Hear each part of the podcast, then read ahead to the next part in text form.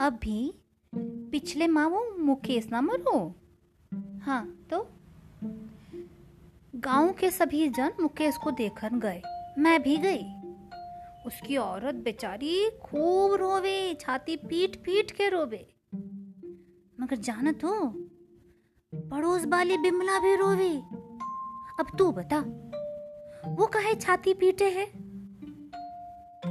जानने के लिए सुनिए मेरा अगला पॉडकास्ट